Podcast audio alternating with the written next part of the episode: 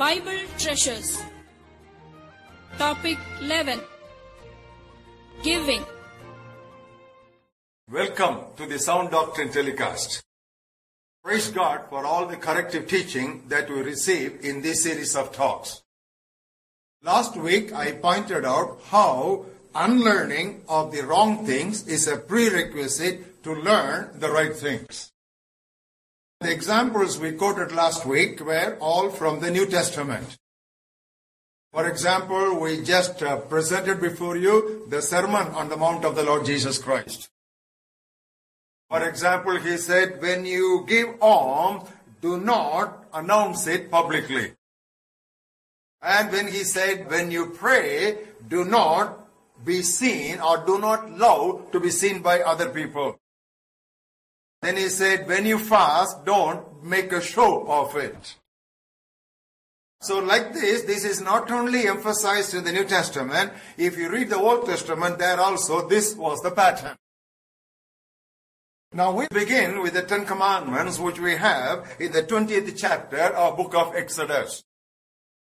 Read the first seventeen verses which contain the Ten Commandments. You find eight out of the Ten Commandments tell us what we should not do.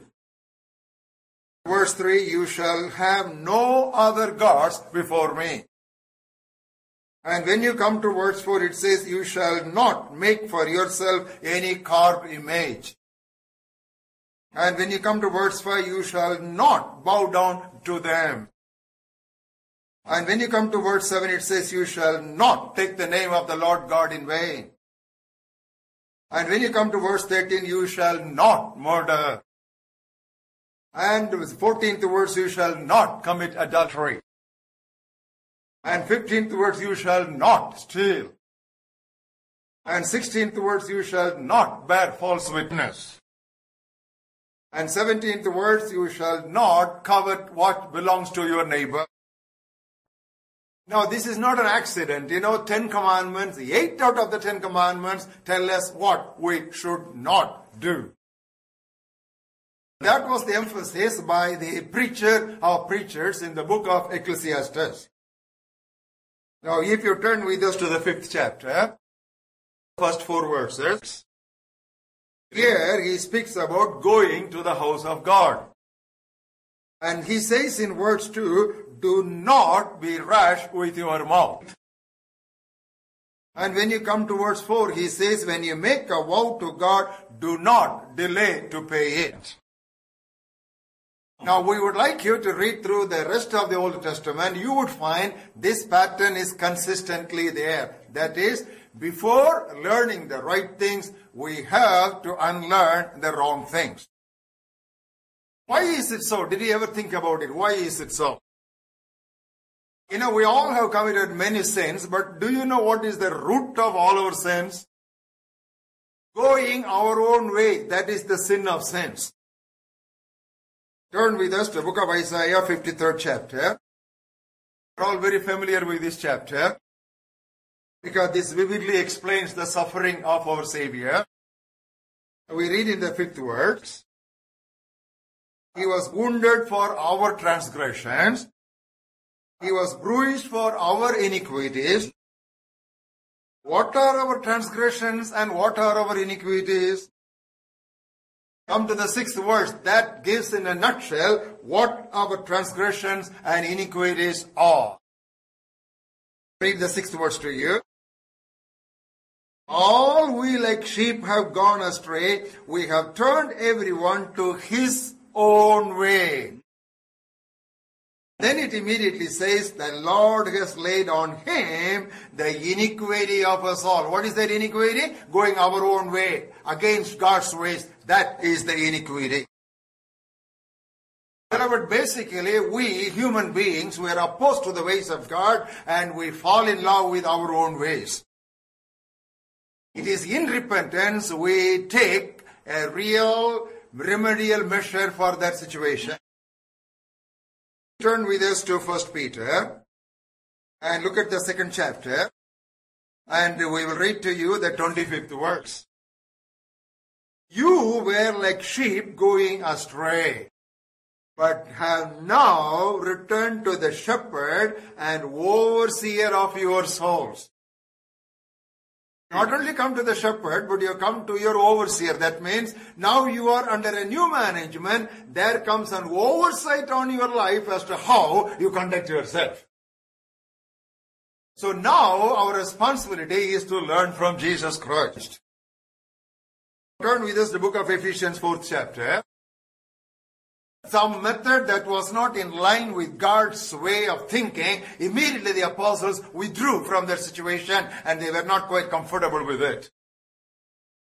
For example, Ephesians fourth chapter, twentieth and twenty-first words. You have not so learned Christ, if indeed you have heard him and have been taught by him as the truth is in Jesus. You know, we have to always see whether this is the way that we have learned from the Lord Jesus Christ. Beloved, this is the background for the telecast that brings you this corrective teaching. We are studying a very important topic, namely, how not to give. So far, done three lessons. Number one, do not separate life from giving. Number two, do not yearn by ungodly means. Number three, do not cheat the government. Today we will move to lesson number four. Do not make cheap offering. Do not make cheap offering. When we give, we must concentrate to whom we give rather than what we give. Only then we will give our best unto God. Take, for example, the last book of the Old Testament, first chapter, and I'll read to you the fourteenth verse. This is a very serious truth. Give all attention to this program. Cursed be the deceiver who has in his flock a male and makes a vow, but sacrifices to the Lord what is blemished. I am a great king, says the Lord of hosts. You know, God is saying that when you have a good animal in your flock, you are giving me a deceased animal, you are deceived, and you will only invite my curse and my displeasure upon you. God says, I am a great king. So the logic is, I am a great king. How can you offer such cheap offering unto me? I am reminded of what happened in nineteen ninety-seven. Queen of England visited India. She might have heard about these Kanjivaram silk sarees. She was brought to Kanjivaram in her visit. You know, every one of that silk saree, uh, shopkeepers or even the weavers, they would bring the best of the silk sarees and they wanted to gift it to the queen. You know, some of them made such soft and fine silk sarees which will even be put into a matchbox. I have a question. Did the queen immediately take down all their addresses so that when she gets back to England, she would send them an acknowledgement? Or do you think she would any time wear those sarees? Now, why did they give like that? Why were they so enthusiastic to give those sarees? Only one reason. You know, she is queen. God says, I am a great king. Beloved, God is even challenging us. Even a governor will not accept cheap things. How do you give such offering to me who is God? Look at the eighth words of the same chapter. When you offer the blind as a sacrifice, is it not evil? When you offer the lame and sick, is it not evil? Offer it then to your governor. Would he be pleased with you? Would he accept you favorably, says the Lord of hosts? Beloved, today I want to present before you some classic examples of those who gave their best to God. Now we begin with book of Genesis. Now turn with us to the fourth chapter. There we have the offerings given by the first brothers. One was Cain and the other was Abel. If you look at verses three and four and you compare their offerings, Cain brought some of the fruits from his field. But when you come to Abel, Abel brought the best from his flock unto God. God had no respect for the offering of Cain. Rather, he had this offering of Abel as a sweet-smelling offering before him. There's another example in the life of King David. You know, David, once he numbered the people. You know, that calculation of one's muscular strength, that did not please God. The anger of the Lord was aroused against him. There was a plague that visited the people. David's heart was beating with condemnation. And he was crying, I only have sinned. What did these sheep do? And immediately God sent a message through a prophet. The message was just this: you build an altar and offer an offering unto the Lord, and then the plague would be stopped. And there was another king by name Araunah. Turn to Second Samuel twenty-fourth chapter, twenty-first verse. And he says, why has my lord the king come to this servant? To buy the threshing floor, he says in verse twenty-two, whatever seems good to you, you take it. Here are oxen for burnt sacrifice and threshing implements and yokes of the oxen for wood. Whatever you want, you take it. Everything is free. You take it and you offer unto God. Here was David operating on an eternal principle. Look at the twenty-fourth verse. Then the king said to Araunah, no, I will surely buy it from you for a price. I will not offer unto God anything which costs me nothing. You know, God honors such an attitude. The location of Mount Moriah. This was where Abraham took his son to be sacrificed unto God. Later on, this was the exact location where the temple was built by Solomon. Sacrificial offering honors God, and God honors the one who offered sacrificial offering.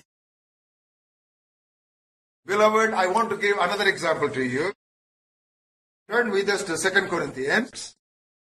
There we have a believers in Macedonia. Now there's something which is very challenging to all of us. When you find time, read Second Corinthians uh, eighth chapter and ninth chapter at leisure, and uh, read it fully. You will see there's new lesson that's coming up for to revolutionize your very pattern of giving. I'll read the first three verses of the eighth chapter. We make known to you the grace of God bestowed on the churches of Macedonia. In a great trial of affliction, the abundance of their joy, and in their deep poverty, abounded in the riches of their liberality. Deep poverty, but rich liberality. In the next verse, Apostle says, I bear witness that according to their own ability, yes, and beyond their ability, they were freely willing. At this moment, we remember that poor widow. The Lord Jesus Christ was sitting in the temple near the treasury box. People were just giving in queue, obviously, and they were pouring out their currencies and cash into that offering box. And there, the Lord Jesus Christ was watching not what they were giving, but how they were giving. The rich people were obviously giving more. Then came a poor widow. She had just two coins. And she threw both the coins into the treasure box. What did Jesus say? All the rich people gave out of their abundance. But this poor widow, this is all what she had. Her entire livelihood, she threw it into the offering. Beloved, here is an important lesson that you and I need to learn. The world applauds how much we give, but God looks at how much we keep. In other words, God does not look at the amount, but He looks at the proportion. If the rich people also give only one tenth unto God, that's a very cheap offering. Rich people must be rich in giving also. Turn with us to First Timothy six chapter. I'll read to you the seventeenth verse. Paul was giving an admonition to young Timothy. Command those who are rich in this present age to be rich in giving also. Who is a rich man before God? A rich man is not one who has more, but who gives more. I'm reminded of something what happened several years ago in one of the tribal mission stations. Sunday morning service in a missionary church. And people were coming in queue to give their offering, produce from the field, et cetera, et cetera to God. There came a poor tribal woman. And she didn't have a proper sari. It is all torn and tattered. And she brought a goat in her hand. And then she said, I want to say something on the microphone. I was shocked. I said, okay, you tell whatever you want. You know, in her colloquial language, you know what she said. I had two goats. And one goat I wanted to give to God. But last week that goat became sick. He's about to die. I don't want to give it to God. The goat is a healthy goat. I wanted to give to God. Beloved, when she gave that testimony and gave that goat in my hand, I could not continue to preach. I was terribly convicted in my own life. Beloved, the missionary history of the church abounds with examples of sacrificial giving. For example, take C T Studd. He was a famous cricketer. He was a millionaire. He gave away everything when he accepted the Lord Jesus Christ. He gave away all his fortunes for charity and religious activities. He had a very little amount left that he was keeping for his would-be bride. But on the eve of the marriage, you know what that lady said? Now, if you love God more than you love me, that also you give it away to God, we will just open with a blank balance. Yeah. And he gave away that also to God. It is he who said like this, Christ had died for me, no sacrifice I make is too great. Beloved, when is the last time that you gave a sacrificial offering unto God? Have you felt the pinch of giving unto God? Oh, for a revival of giving to come to all our churches. Maybe you can think of something which is very precious to you to give unto God. Maybe you have a jewel which you like very much to give unto God. Or maybe you have a fixed deposit, why don't you turn it over to God? Or maybe you have a property, why don't you write it as a will for the kingdom of God? Beloved, our Lord is worthy. If Christ has died for me, no sacrifice I make will be too great. How not to give? Do not make cheap offerings unto God. God bless you.